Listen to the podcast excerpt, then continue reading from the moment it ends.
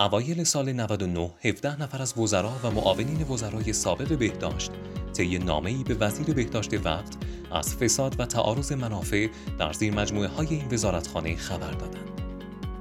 این فسادها شامل چه مواردی می شدن؟ در سیاستخانه هفته 27 سال به تعارض منافع در وزارت بهداشت و درمان کشور می‌پردازیم. تعارض منافع در وزارت بهداشت به منافع بسیاری از پزشکان، شرکت‌های دارویی و تجهیزات پزشکی، شرکت‌های بیمه و بازیگران حوزه دارو و درمان کشور گره خورده. دوم اردیبهشت ماه 99 17 نفر از صاحب نظران و فعالان حوزه پزشکی، دارویی، اقتصادی و اجتماعی در نامه‌ای به سعید نمکی وزیر بهداشت از موضوعات متعدد فساد یا زمین ساز فساد در وزارت بهداشت گلایه کردند.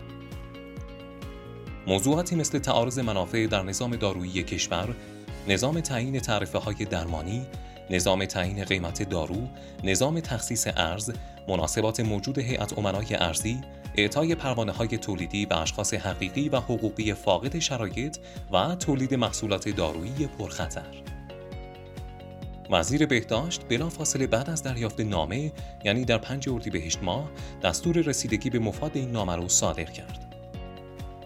در نتیجه این دستور بررسی ها نشون داد که بخش مهمی از فساد وزارت بهداشت به صنعت دارویی کشور برمیگرده. این صنعت از قوانین ناکافی رنج می‌بره و قوانین این صنعت کاستی هایی داره که نمی‌تونه جلوی تعارض منافع رو بگیره.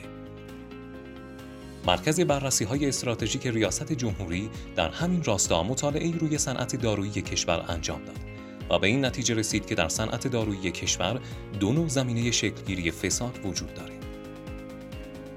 نوع اول به نقصهای ساختاری در این صنعت برمیگرده مثل ضعف در کنترل و نظارت یا فسادی که در فرایند ارائه مجوزها یا واردات دارو وجود داره نوع دوم زمینه های فسادزا مربوط به اهمالکاری در وظایف قانونی در سازمان غذا و داروه. مثلا از قوانین بین یا حاکم بر نظام های تولید دارو انحرافاتی شکل گرفته یا داروهایی وارد میشن که تولید مشابه داخلی دارند. یا سیاست های غیر قانونی که در مورد قیمت داروی داخلی پیاده میشه. بنابراین مرکز بررسی های استراتژیک ریاست جمهوری توصیه هایی برای رفع فساد در صنعت دارویی پیشنهاد داد.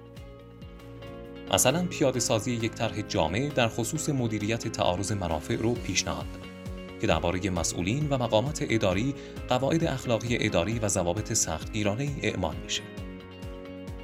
همچنین منع ورود مقامات سابق سازمان غذا و دارو به این وزارتخانه پیشنهاد شد. با این استدلال که این افراد موقعیت سابق خودشون رو ابزاری برای ثروت های رانتی کردند.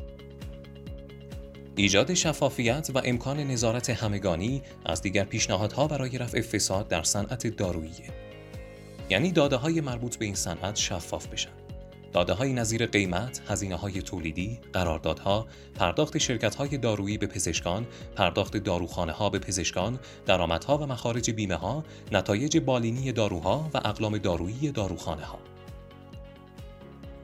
این بررسی حاوی جزئیات و ظرایفی از فساد و جلوگیری از فساد در صنعت دارویی کشوره. که علاقمندان می‌تونن برای اطلاع بیشتر پژوهش مرکز بررسی های استراتژیک ریاست جمهوری با عنوان آسیب های فسادزا در نظام دارویی کشور رو